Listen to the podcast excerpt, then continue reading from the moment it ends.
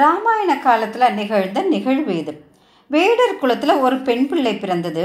குழந்தையாக இருந்தப்பவே மற்ற குழந்தைங்களை போல் சேத்துலேயும் மண்ணிலையும் இந்த குழந்தை ஓடி விளையாடலை. வளர்ந்து வர்றப்பவும் மற்றவங்களோட சண்டை போடல.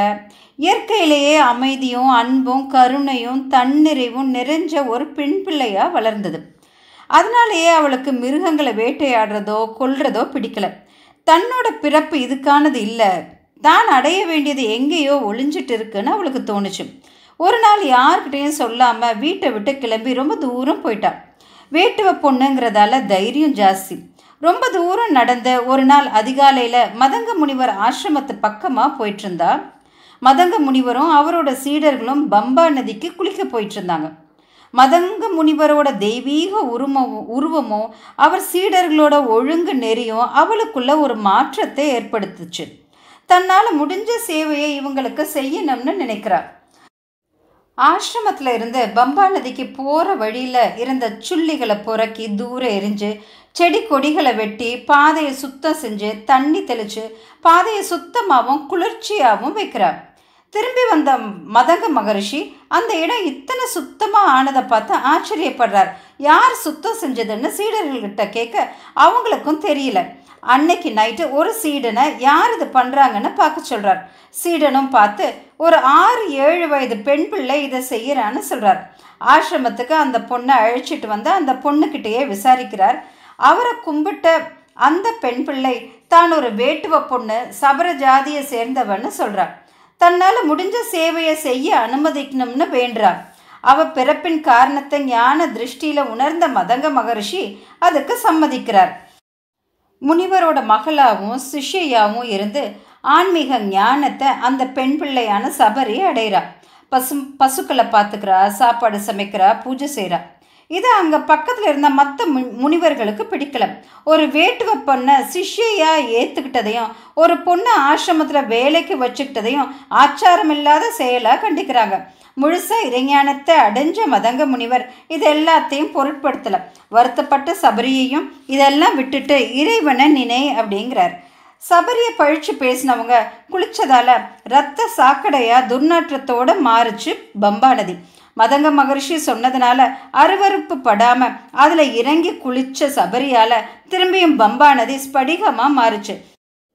அதுக்கப்புறம் அவன் மேலே எல்லாருக்கும் மதிப்பும் மரியாதையும் வந்துச்சு. மதங்க மகரிஷி மோட்சம் அடையும் நேரம் நெருங்குச்சு. சபரி அவளுக்கு என்ன வேணும்னு கேட்குறார் மோட்சத்தில் என்ன இருக்கும்னு கேட்குறா சபரி. அங்கே பசி தாகம் குளிர் வெயில் எதுவும் இருக்காது. இறை அனுபவம் மட்டும் கிடைக்கும்னு குரு சொல்கிறார் தானும் குரு போகிற இடத்துக்கே வரணும்னு வரம் கேட்குறா சபரி. அதை கேட்டு சிரித்த மகர்ஷி சொல்கிறார் நான் போகிற இடத்துக்கு நீயும் வரலாம் ஆனால் அதுக்கு முன்னாடி பெருமாளின் அவதாரமான லா ராம லக்ஷ்மணர் இங்கே வருவாங்க. நீ அவங்களுக்கு நல்ல உபச்சாரம் பண்ணி அவங்க திருப்தி ஆனதும் நான் எங்கே போகிறனோ அங்கே நீயும் வரலாம்னு ஆசீர்வாதம் பண்ணுறார் ஆசிரமத்தில் தன் வாழ்க்கையை தொடர்ற சபரி. ஆசிரம கைங்கரியம் எல்லாம் முடிச்சு எந்த திசையிலிருந்து வேணும்னா ராமன் வரலான்னு ஆசிரமத்தை சுற்றி சுத்தம் பண்ணுறான் எப்போ வேணும்னாலும் ராமர் வரலாம்னு தினமும் நல்ல பழங்களையும் பூக்களையும் சேகரித்து வைக்கிறார். மதங்க மகரிஷி சொன்ன நேரத்துலேருந்து ராம நாமம் ஜெபிக்கிறார்.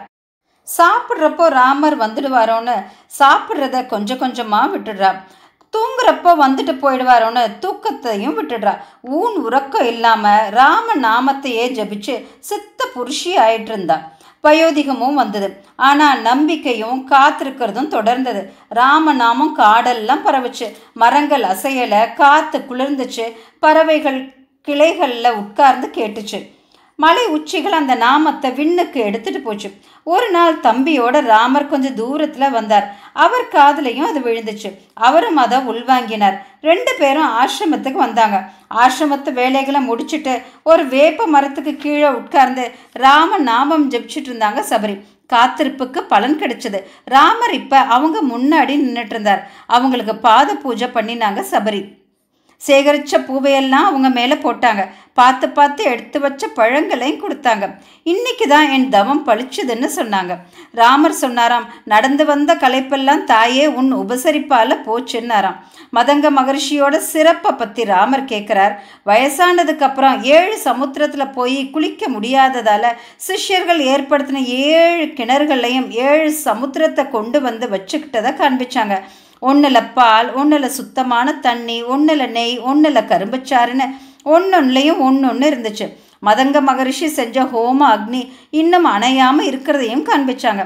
ராமர் லக்ஷ்மணர்கள் அது எல்லாத்தையும் கும்பிட்டாங்க.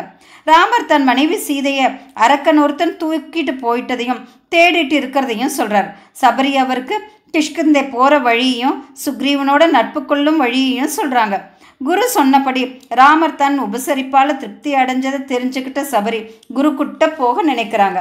ராமர் கிட்ட உங்களை பூஜை பண்ணி பிறவி பயனை அடைஞ்சிட்டேன். இந்த பிறவி போதும். உங்கள் முன்னாலேயே உங்களை தரிசித்த மகிழ்ச்சியோடு இந்த பிறவியை முடிச்சுக்க அனுமதிக்கணும்னு கேட்குறாங்க. ராமரும் அப்படியே செய்தாயேன்னு சொல்கிறார் தன் ராமநாம ஜப பலனால யோக அக்னி மூட்டி அதில் விழுந்து ராமர் கண் முன்னாடியே திவ்ய தேகத்தோட மோட்சமடைகிறாங்க நிறைய பேருக்கு மோட்சம் கொடுத்த ராமர். இங்கே தன் தவ வாழ்க்கையால் தானே சபரி மோட்சமடைய. அதை சாட்சியாக இருந்து பார்க்குறார் சபரி நேர வைகுண்டம் போக அங்கே நாராயணர் பூர்ண கும்பத்தோட நிற்க எதையும் கவனிக்காத சபரி தன் குருவை தேடி அவர்கிட்ட போனாங்களாம். சபரி வாழ்ந்ததாலேயே அந்த மலைப்பகுதி சபரிமலைன்னு பேர் அடைஞ்சது